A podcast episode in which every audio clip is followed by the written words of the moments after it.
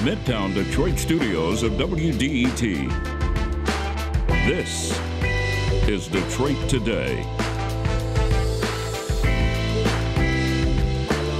The 90s were a time marked by hip hop and grunge, comedy about nothing, and a booming economy. We also had politics that, while not necessarily better, were not as bitter as it is currently. Coming up on Detroit Today, we discuss the cultural impact of this decade with Chuck Klosterman, author of the new book, The 90s. Take you back to that time to remember the music, the politics, the culture.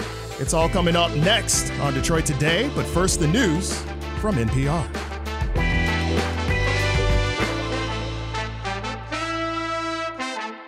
Good day and welcome to Detroit Today.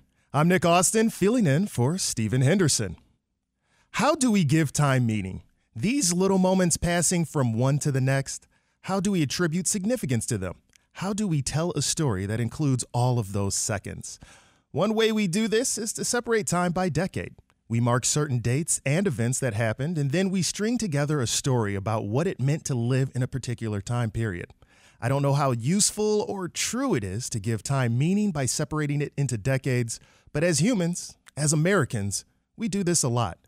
Writer Chuck Klosterman recently did just this. In his new book, The 90s, Klosterman talks about what it felt like to live in a time period that still had a cohesive mainstream culture, to know that it was okay not to know things, to be cool by doing nothing at all.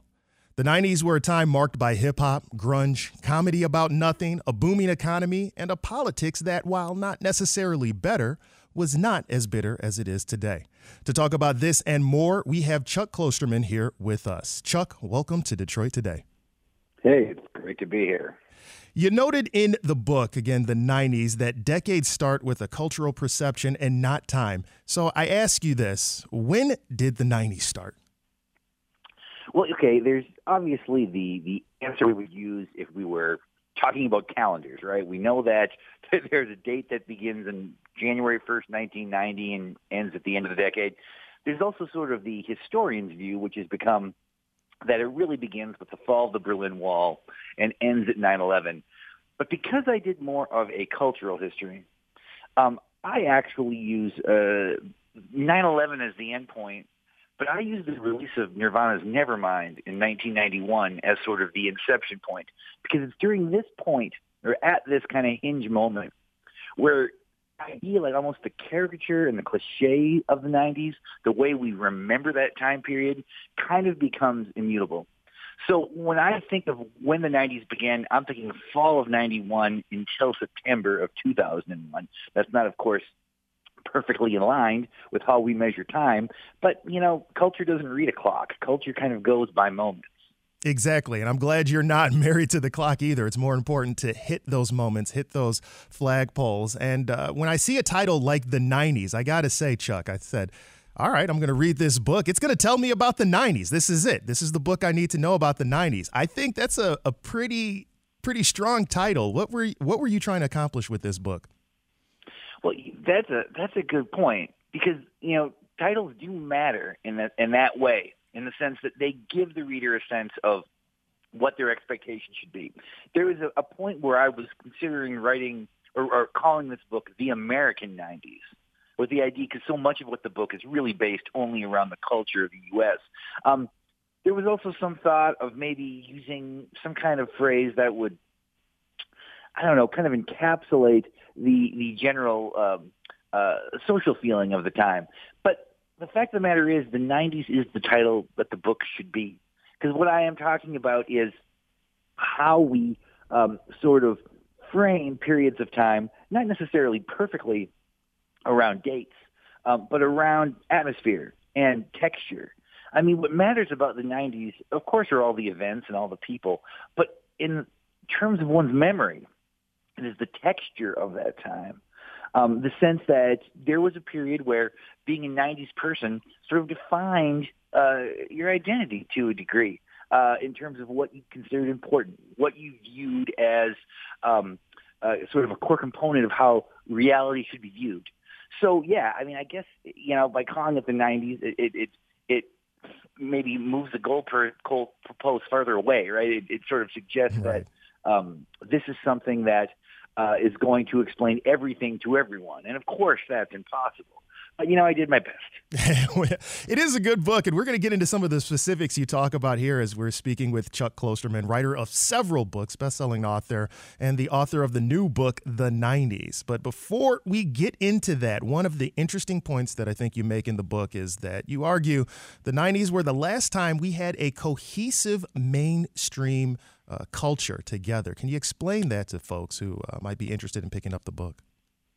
Well, when we think of the culture now, uh, say I'm saying right now in the present tense, um, sort of the key term is the proliferation of it, how it has been splintered by the internet, by cable television, by the different sources uh, of media that people get the news. The idea that you can almost exist in your own separate silo where you consume the things that interest you and make sense to you, and somebody outside of that silo is almost living in Russia or living in China. They have almost no relationship to the experience you're having. The 90s was still uh, the world of a monoculture, where there were only you know uh, you know four networks and PBS.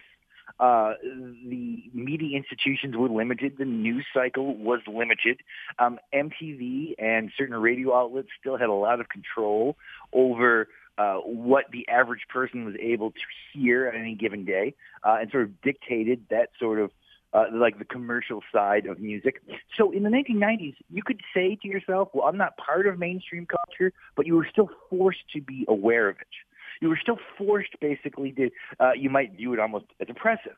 But whatever the mainstream culture was, in whatever genre we're discussing, was uh, was kind of imposed upon you.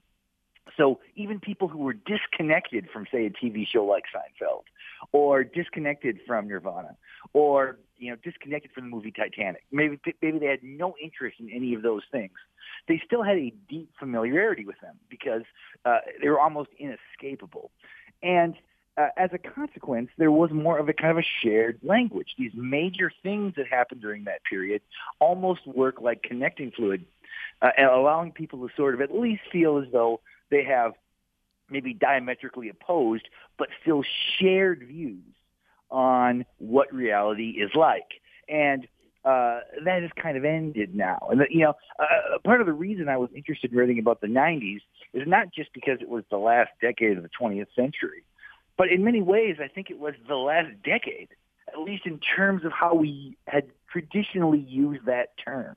You know, the idea that there's a chunk of time, roughly uh, uh, beginning at the beginning of a, of a numerical decade and ending at the end, where um, you can look back at and say, like, well, these are the things that that sort of categorized how it felt to be there.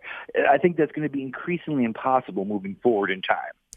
I think that's very interesting that you bring it up because I, I, remember Friends. I didn't watch Friends. I wasn't interested in Friends. It might be uh, dangerous for me to say that live, but I knew of it. I knew references to it. And um, when talking about the book, I was speaking with my colleague, fellow producer here, Sam Corey, and we read it differently. I read the book, The 90s, kind of like, oh, okay, this is what a mainstream culture view of the 90s was like, because frankly, a lot of the things in there, they weren't that interesting to me. I didn't listen to a lot of grunge music then. Meanwhile, uh, my colleague says, oh, I kind of read like nostalgia for me, right? It took them back to a certain time. Uh, were you going for either one of those perspectives when you wrote this book? Well, uh, uh, I, I left these two perspectives because they're both interesting. The thing that you say um, is, uh, you know, somewhat trenchant because you're saying you didn't watch Friends, uh, and yet you still had an understanding of it.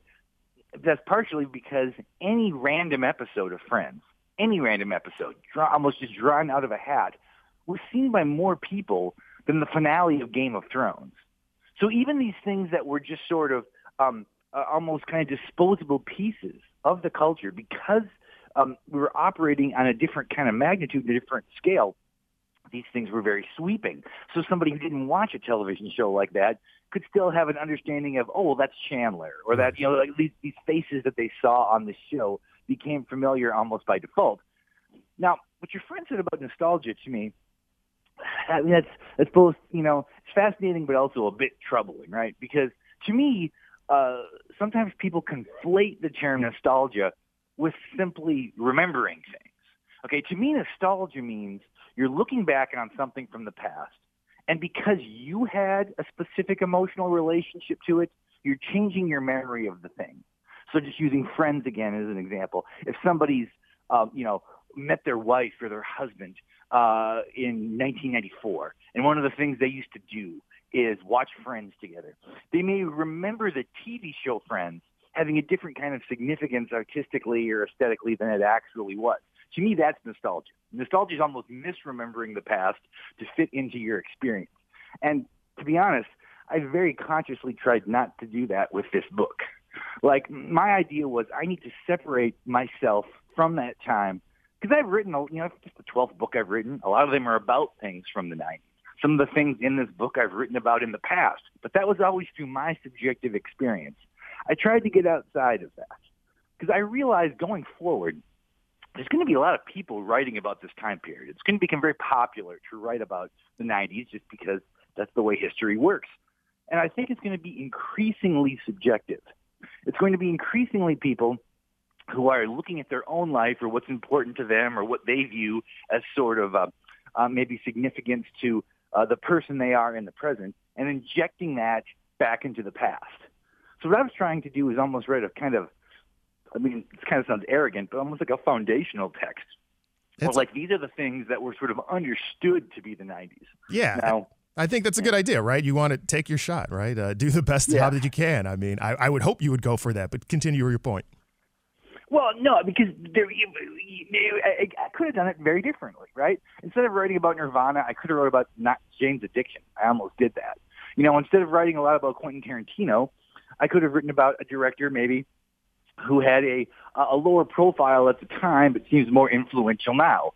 Instead of having a huge section on Bill Clinton, I suppose I could have written about Hillary Clinton, even though she wasn't president. She was, you know, I could, I could have done it in a way that would have made it, I guess, perhaps more interesting to a scholar.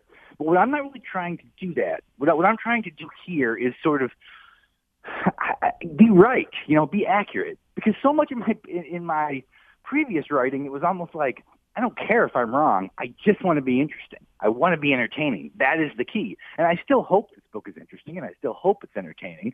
But like kind of like you referenced earlier, by calling it the '90s, it kind of demands a kind of a different kind of rigor in a way.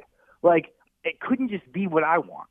It has to be sort of well for somebody who was there or wasn't there. This will seem reasonable, you know. Yeah, and I want to get into some of the defining characteristics that we all share or think of when it comes to generations, especially the 90s. But for those of you listening out there, before we do that, what do the 90s mean to you? Did you have a deeply memorable moment from the 90s? Or were you coming of age at that time? Uh, what was it mean- meaningful for you? And alternatively, should we be categorizing decades and generations in a different way? Is it foolish for us to even try? Give us a call, 313 577 1019, so we can work you into the conversation we're having here about the 90s. And I think when a lot of people think back to the 90s, Chuck, you think a lot of those sounds, uh, grunge music, which we'll get into, uh, but you have a great reference in your book to, for example, a lot of people think of 90s, they think of that show, My So-Called Knife, Life, as being defining of the 90s, even though it only ran for one season and Friends was much more popular. Uh, it wasn't as enduring, or grunge music. It lived in an isolated time in the 90s, didn't necessarily move to the next generation or have the impact that hip hop has now. Uh, why is it that things like grunge music, that's my so called life, those things are so defining to the 90s uh, for so many people out there?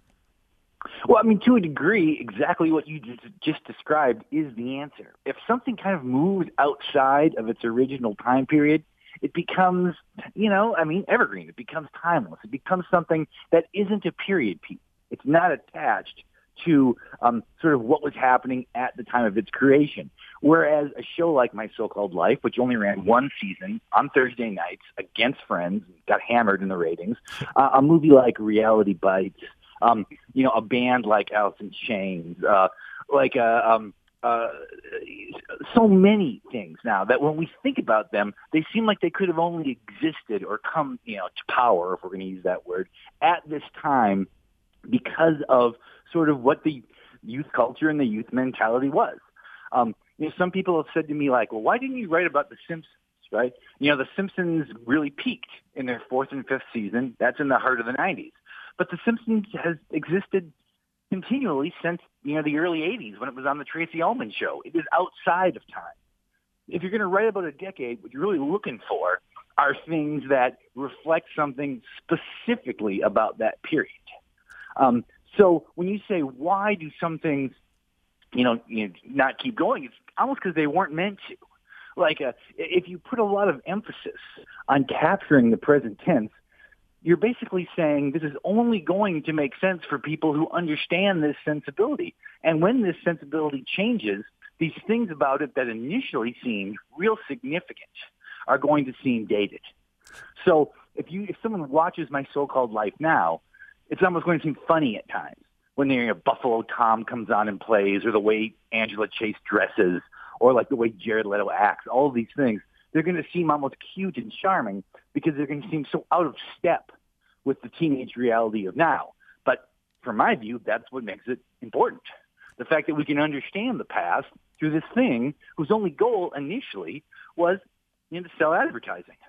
All right. Well, we think about the 90s then. We think about eras about how or why they were distinctly different from other eras then, based on what I'm hearing from you. So tell me about the 90s. What is so different about the 90s uh, now? What's defining for the 90s based on you reflecting back and writing this book?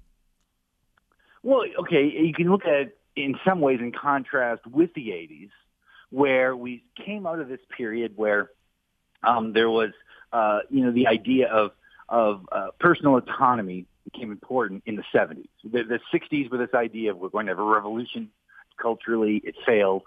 Uh, we move into a, you know, we now call the me generation when people are like, well, what about me? You move into the 80s where we really reward the aspirant. Um, the idea of making money, being successful in the biggest possible way, in almost a kind of garish way, became very acceptable the 90s is the swing back against that.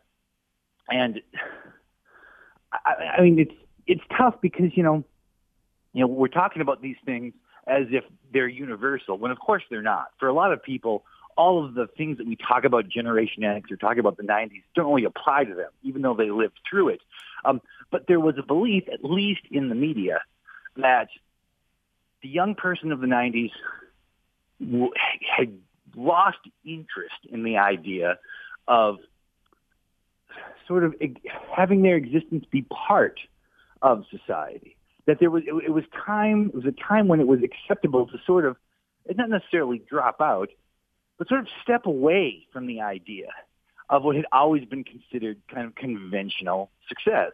And, you know, when we talk about a generation like Generation X, um, the things that tend to categorize that is almost their disinterest in the commercial values being imposed upon society, even though those influences were constantly expanding and constantly getting more profound.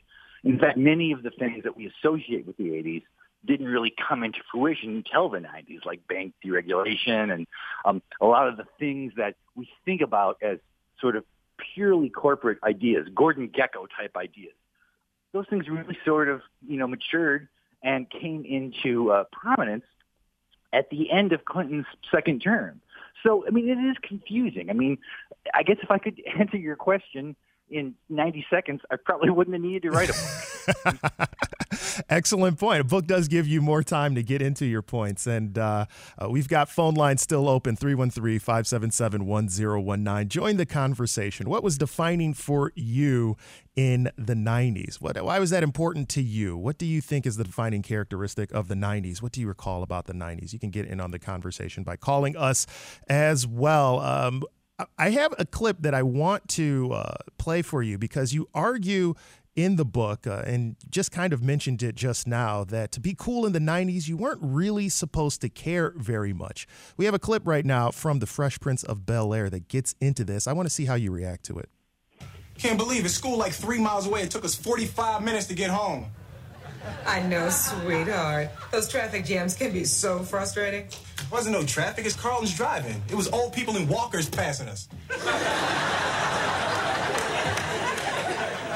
Look, the fact that I'm safety conscious does not mean I drive like a little old man. Carlton, please. George Burns flipped you the bird. He was waving. The man has arthritis.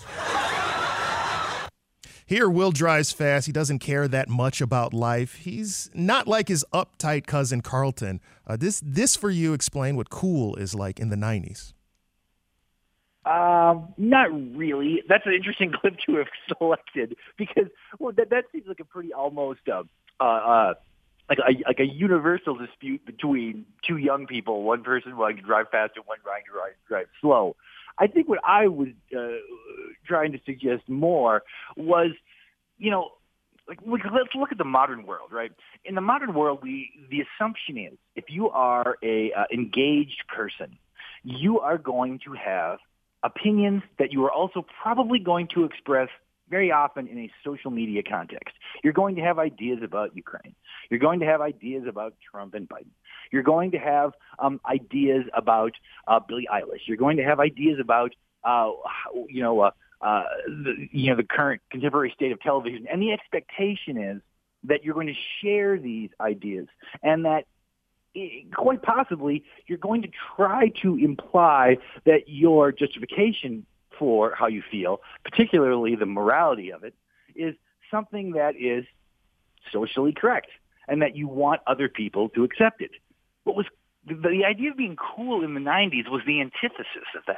It was that you didn't have to have an opinion on things. You didn't have to be engaged with things. What we now sort of pejoratively look at as like almost an apathetic disinterest in the world at large was more like here's an opportunity for you to think about your own life. I mean, that, that that's what I think is when people are, you know, you mentioned nostalgia earlier. If people are nostalgia about the '90s, what they tend to be nostalgic about um, are not really the things that they mention when it comes up in conversation. I think what they're nostalgic for is the time when it just mattered less. Like it mattered less to if, if you know to, that that who you thought was an important musician or what you thought was a you know uh, the the best novel of the 90s or or the way you felt about the rising kind of world of the internet. These things were your own ideas. They weren't necessarily a reflection on who you are and who you felt and where you kind of fit into the hierarchy of culture. So when I say it was like cool not to care, in some ways, what I'm really saying is it was cool not to demand other people to care about what you thought was important. And that seems to been, that seems to be lost. We don't seem to have that as much anymore. Oh, that's kind of refreshing to me. You're taking me back to a time, Chuck. But uh, we still have more Detroit Today coming up, including Mark and Ross Township. We're going to Ross uh, Ross Township. We're to get to you uh, as Detroit Today continues in just a moment. Well, that'll wake you up a little bit on a Friday as you're listening to Detroit Today here on 1019 WDET. I'm Nick Austin, filling in for Stephen Henderson, and we're speaking with Chuck Klosterman, author of the book The 90s, the decade that brought you songs like Smells Like Teen Spirit from Nirvana. And before we get to our next phone call, I want to remind you to get involved with the conversation. You can call us 313 577 1019. Let us know what was defining for you about the 90s? Did you live through it? What are the cultural touchstones to you about the 90s? Why do you feel like it's different? It's n- like no other decade that we have out there. Uh, right now, we've got Mark in Ross Township. Mark, you're next on Detroit Today.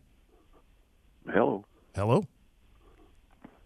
One of the defining things I think of me for for me from the '90s is that uh, it was the time before, really before, in, in the internet took hold but most of all, it was the time before cell phones, um, when we were truly free. Um, they call it a cell for a reason, but um, you know, you'd have an answer machine. If you didn't want to call somebody back, you didn't have to. You know, you didn't answer the phone. You didn't have to answer the phone. Um, you were truly free. And nowadays, it's we're all narcissists. We're always staring at our phone. And you know, if you want to look something up, you can look it up in ten seconds on the phone, but you forget it immediately. In the past, You'd go to the library, you'd spend a half a day, you'd learn something, and you would memorize it. We memorize phone numbers. Um, our memories changed because of it.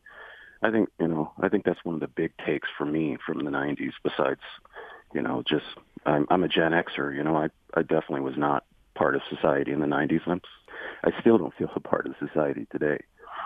You know, I can understand that not being tied to everything. I remember when I booted up my computer and I would hear this sound.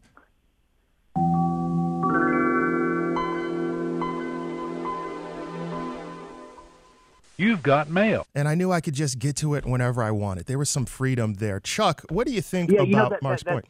Go ahead. No, what that caller that, that caller just said was uh, there's a huge chunk of that in the book. I'm I'm really glad he brought it up. It is, you know, probably the most profound individual change for the individual. I'm saying from saying 1990 to 2000 is the relationship to the telephone. Um, and it's not just because almost no one had a cell phone in 1990 and virtually everyone did moving into the 21st century. There are just so many parts of this that um, are, are, are sort of kind of fascinating and, and easy to ignore. Um, you know, we often worry about cell phone addiction now. That's a very common thing to hear. People who cannot live without their phone. I'm the same way. If I can't find my phone, I sort of lose my mind. And yet, in a way, the landline phone imprisoned us more. If you really needed a phone call, you just had to sit in the living room and wait. Like the phone could not move. The phone was your home. In fact, your residence was defined by that telephone. And yet, within this world, where the phone actually had more control over how we lived, um, we thought of it totally differently. It was just an appliance. It wasn't that different than the dishwasher. Like the, idea of buying a new landline telephone every other year, that would have seemed absurd. Um, the internet, of course, comes up in the 90s. 1995 is a very key year because Craigslist starts, Amazon starts, all of these things happen. But what I think the caller uh, kind of reference, which is very true, is that even though in a future, like in a distant future, we may look back and say, well, the internet was the most important part of the 90s. In the 90s itself, you could still live alongside the internet with almost no relationship to it. Like it became more difficult near the end, but certainly in the early and middle part of the 90s, if you weren't interested in the internet, there was no consequence because at that time, the internet just seemed as a way to sort of make easy things slightly easier. Getting driving directions, getting recipes, finding pornography, running your fantasy football league. Like these are the things the internet was doing at that time. It isn't until social media, which doesn't come until the 21st century, that it starts completely misshaping and warping the experience of being in America. And now we tend to look at the current way the internet works and assume it was always that way. But it wasn't. The internet was different in the 90s. It's so true. I, I was the guy who did the fantasy football league. I had to make all of the charts, and then the internet comes along, and now I'm not as valuable anymore. It made me feel a little well, bad. I don't even know about value, but like I, I ran a fantasy basketball league in the early 90s. Every Tuesday, I would have to get the USA Today. Right. It would have all the team statistics and subtract every player's, you know, Exactly. rebounding week to week. It's, it's I can't believe I did it. I would never do it now. But at the time, it was the only way to do it. So you're just like, well, I like basketball, so you know. We got to do it. Mark, thank you again for your call. That was such an excellent point. And now we move to Harry in Sterling Heights. Harry, you're on Detroit today. Go Great ahead with your comment. I think one thing that really uh, exemplifies the 90s was the Seinfeld show. Uh, a show about nothing. Everything we did daily, they would make fun out of it. Yeah, And uh, the only thing that bothers me about the shows, and you watch these, these, these sitcoms, is the canned laughter. uh, Don't tell me when to laugh. If it's funny, I'll laugh. Uh, I don't know if you ever watched Curb Your Enthusiasm with Larry David, and he was one of the producers of the Seinfeld. His shows has no canned laughter. yeah, no, I think you're exactly right. That was a change between the 90s and the current time. But Chuck, you get into a lot about Seinfeld in your book, including referencing this clip that we have here. I think I can sum up the show for you with one word nothing. Nothing? Nothing. What does that mean? The show is about nothing. All right, tell me, tell me about the stories. What kind of stories? Oh no, no stories. Well, why am I watching it? Because it's on TV. Not yet. That's a clip from George pitching a story with Jerry Seinfeld to an NBC executive, and you make an interesting discussion about this. Can you talk about Seinfeld, the show about nothing, and how that was defining for the '90s, as you mentioned in your book? Sure. Okay. So the idea of Seinfeld being about nothing. So Jerry Seinfeld and Larry David, I think that they're very troubled by that, uh, by that sort of understanding of the program because I think in their mind that was a joke they were putting in and they didn't think it would become this defining characteristic. I think in their mind the show was always about something. Um, the key though is the George Costanza character pitching this television show about he and Jerry's life. Okay, now on one level it's interesting because this is sort of what postmodernism is. The idea that characters on a TV show would want to make a TV show about their fictional life, a fictional show inside of a fictional show. But the point that Costanza is making there, that's really the 90s point. His argument is that people are going to watch the television show because it's on the television. And that is sort of how television was perceived in the 90s. It was entertainment for when nothing else was happening, which was most of the time. Um, you would see shows that would be like, say, Veronica's Closet would be put on Thursday night after Seinfeld, and suddenly 40 million people would be watching it. Then it would move to Monday night, and nobody would care. It, the idea of having a television show succeed simply because it was next to a pre-existing show and people were too lazy to turn the television because the stakes were lower, that was a very valid way of promoting something. We don't think of TV in that way now. We use terms like prestige TV, binging TV. The idea that you can't talk about a television show freely in public because it might spoil something for somebody who hasn't seen episode seven, even though you've got all the way to episode 10. These are things that would have never been discussed in the 90s. In the 90s, you could love Seinfeld, you could love Friends, you could love any of these shows. But if you missed an episode, you just missed it. Like maybe you'd see the rerun. If you didn't see the rerun, you'd see it in syndication. But the idea that any of these things were essential. Uh, that is a kind of a projection and fabrication that we have come up with over time. And what it really shows is the difference in how seriously people now take the unreal. You know, that, that, you, you, you'll sometimes hear about this idea of parasocial relationships. The idea of someone who feels like a character on a TV show is their friend. Well, you could have had that relationship in the 90s, but it was considered strange, and it wouldn't be something you'd talk about. It certainly wouldn't be something you'd define yourself by, and that is a difference, know? I think that you are right. And thanks again uh, so much uh, for your call there, Harry. That was a very interesting point. You know, uh, when you mentioned that, I, I, see a prevailing theme of the stakes being lower. And then I also think about your comment about parasocial relationships. But there was a culture of fan club clubdom. I mean, for example, the Batman movie comes out, and the amount of people that wrote about uh, who they were choosing to play uh, as Batman. I guess that's technically 89, isn't it? But y- you still had that kind of era of people just these mail in campaigns. I can't believe Michael Keaton's going to be Batman. So maybe there was somewhat of that, but just not as uh, high of scale no, as we have now. what you're describing, though, is is kind of true fandom. The person who was who saw Batman sort of as the key to uh, their sort of understanding of culture and entertainment.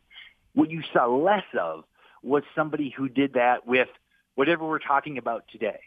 Right. In other words, is it like like somebody whose whose fandom sort of moves from whatever is in the culture at the moment because they want to be involved in the discourse.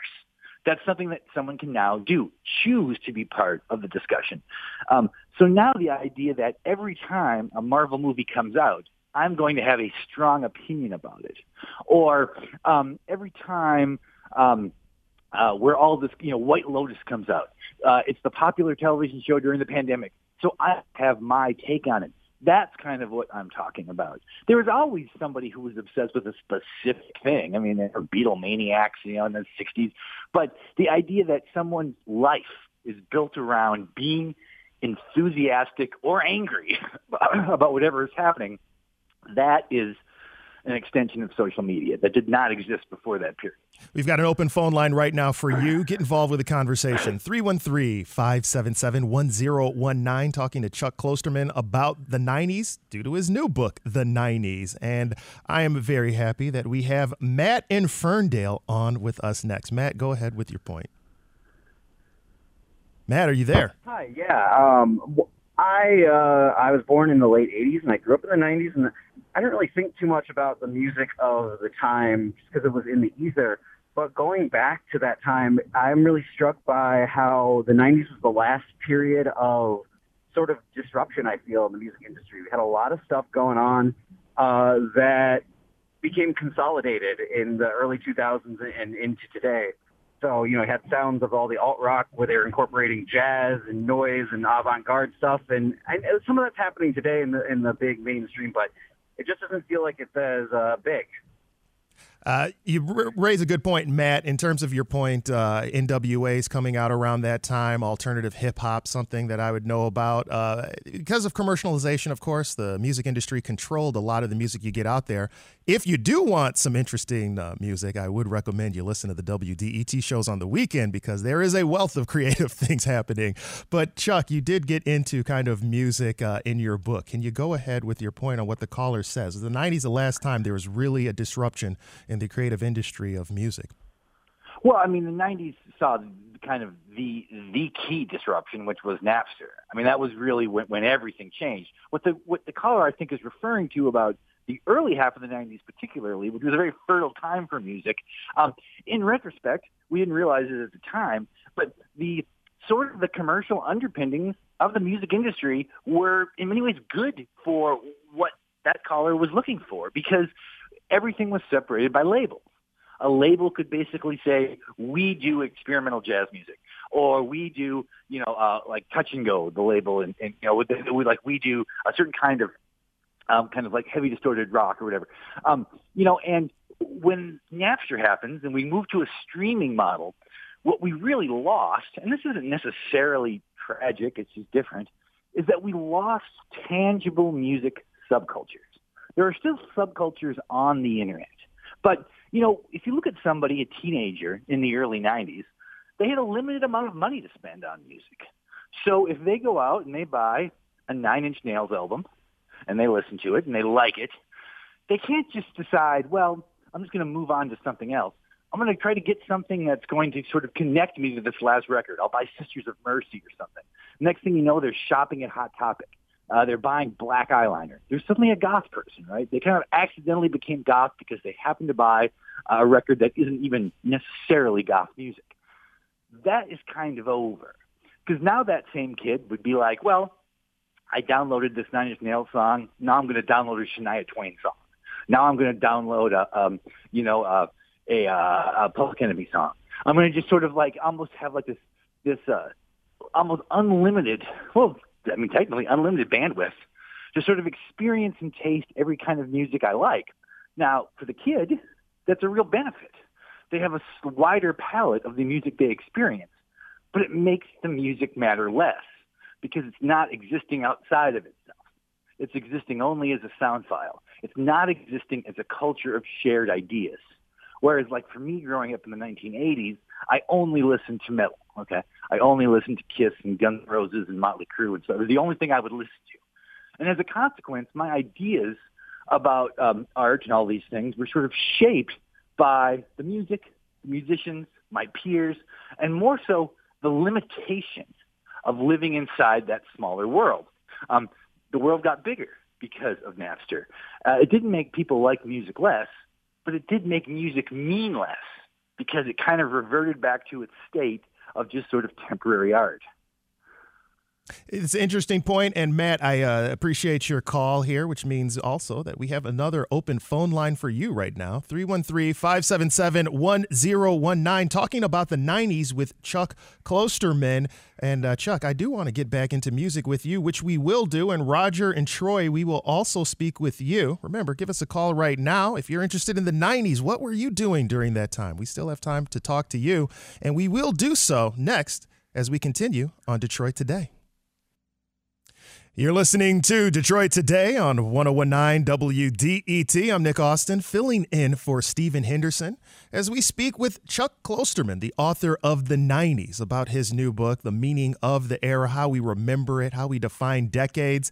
And one of the things that you mentioned in the book about decades is how it's uh, very common for a generation to look back 20 years prior uh, to uh, reflect on that time. In fact, uh, one example of that you mentioned is, of course, the Smashing Pumpkins song that we just heard uh, from 1996. It's called 1979. Don't really hear anything that distinct about the 70s in it, but the title just says it all. What is it about the 20 years in the past that you think uh, makes people reflect on that era? Well, that just seems to be um, uh, like a, a, must be some sort of uh, almost like human nature to uh, have an interest in the time period that uh, kind of just predates your memory. Like in the 1970s, there was high interest in the 50s. You know, Happy Days was on, Laverne and Shirley, Grease was big, um, you know, American Graffiti. These were all these things were happening. Right? We move into the 80s, and there's an interest in the 60s. Um, you know, Family Ties, uh, popular show, or, or, or like uh, 30 something. The Big Chill, I guess, is the ultimate example of this, where people in the 80s were thinking about the experience of what it meant to be someone of the 60s. So in the 90s, we had that experience with the 70s.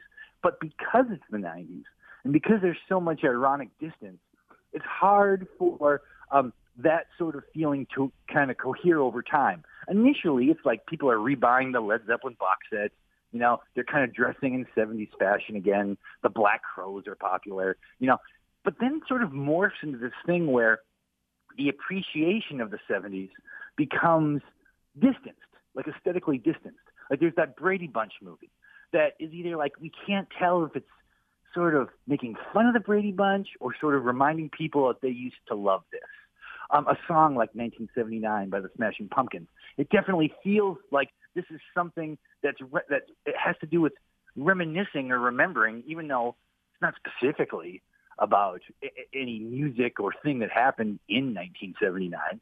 The greatest example being that 70s show, which is could you know if you change the way the kids dress and you change the things they're talking about, you can place that show in any decade. It's just a sitcom, but they look like they're going to a party themed around the 70s. They talk about Pong and Star Wars and Gerald Ford. This interest in the 70s throughout the 90s was less about getting back to this idea of what it would have been like to live there and almost more about the stuff of the 70s, which seemed far superior to the stuff that was coming out in the 90s it's really interesting uh, how when you talk about a book like the 90s the 70s can have such an impact on that uh, which you get into in your book and as you just discussed. But right now we have roger in troy. Roger go ahead with your comment. Good morning. How are you? Doing well. Um, on. I've I've not had the pleasure of reading your book, but I'm definitely going to get a copy and read it. I'm a baby boomer, and I was wondering in your book, did you address the fact that talk radio became more and more prominent. I used to drive around lots or listen to talk radio and the variety of hosts that had different topics, different personalities. And then suddenly out of the background emerged this guy called Rush Limbaugh, who seems to have had so much cultural influence that I genuinely believe the last four or five years that we suffered through is a direct result of that. What are your thoughts?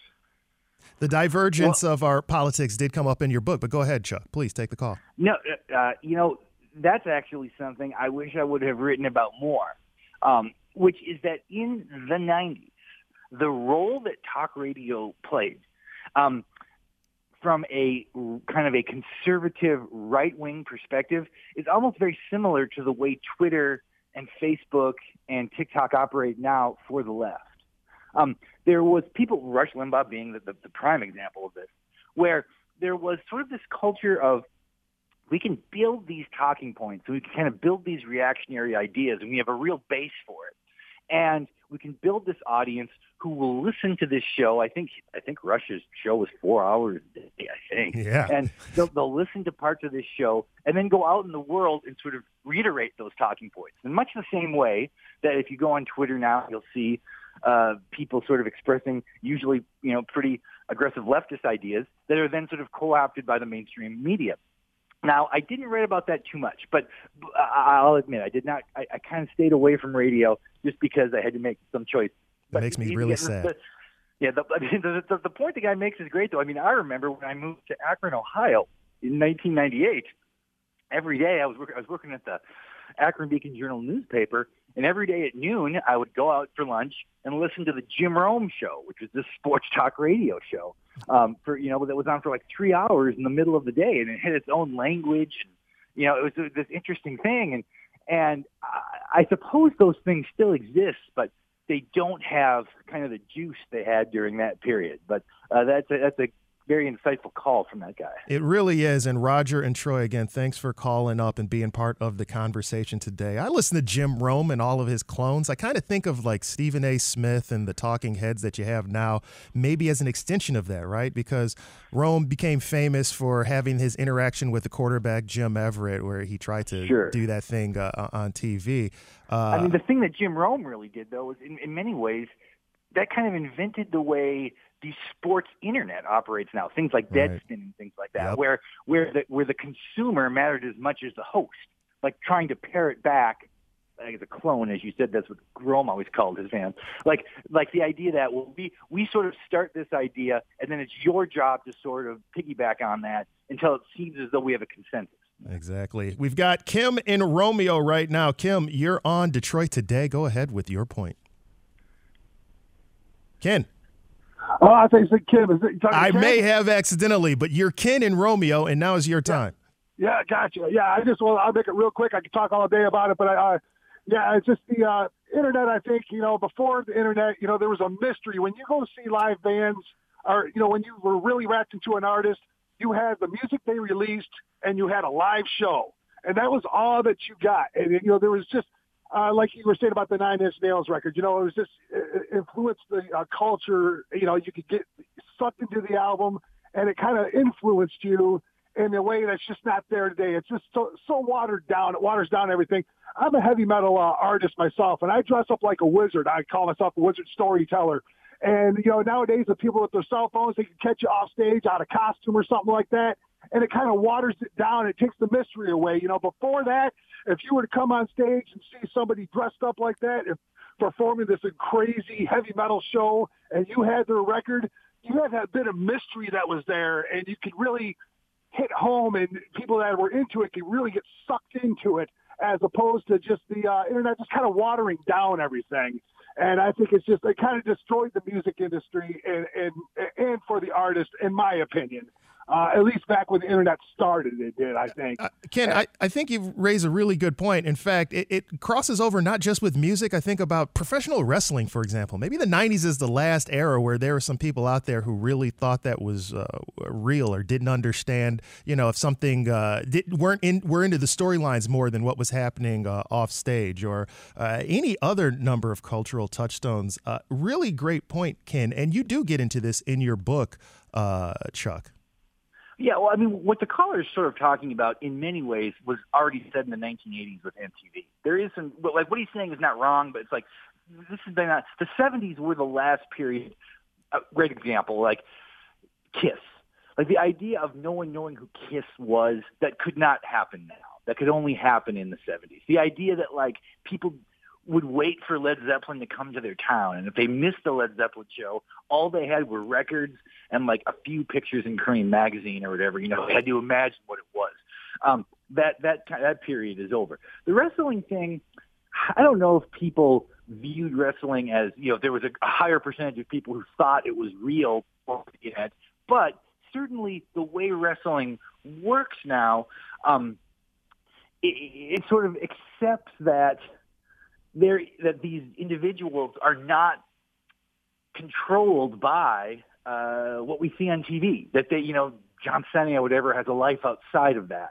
Uh, all these people have a life outside of it. The 90s probably were the last period where wrestling will be as popular as it was, say, like during that like Steve Austin period or whatever. Is that part of the changing of technology? I suppose because everything is. That's a really good point again. And thanks so much again, Kent, for your call. That's a great point that you brought there. And thanks again for calling Detroit today. You know, Chuck, when we think about the 90s, then overall, when someone picks up the book, what do you want them to take away from it uh, in terms of your writing and what your message you were trying to get across? Well, you know, uh, I really only care about three things. I mean, there are a million things that are important about writing and important about books, but I want to be interesting, I want to be entertaining, and I want to be clear. I want them to be interested in what I'm talking about. I want the experience of reading it to be fun, and I want them to have a clear understanding of what I was arguing. So that's what I think about. I mean, you know, it's it, that may sound reductionist, but that's how it is, you know. No, I think that's a good point. I, I I'm glad you do that. I think you accomplished it with this book, and I thank you again for taking some time out of your day to join us here on Detroit Today. Thanks again, Chuck. My pleasure. Uh, that is going to do it for us here on Detroit Today. You're listening to 1019 WDET FM, Detroit's NPR station, your connection to news, music, and conversation. The show is produced by Sam Corey and, and me. I help produce it also. Joan Isabella is the program director. Uh, the technical director and engineer is Matt Trevethan. Detroit's Today's music is created by Sam Beaubien and Will Sessions. Tune in Monday when we'll talk about Juneteenth and what the creation of that national holiday tells us about our politics and culture. Thanks so much again for joining us, and we'll see you Monday on Detroit Today.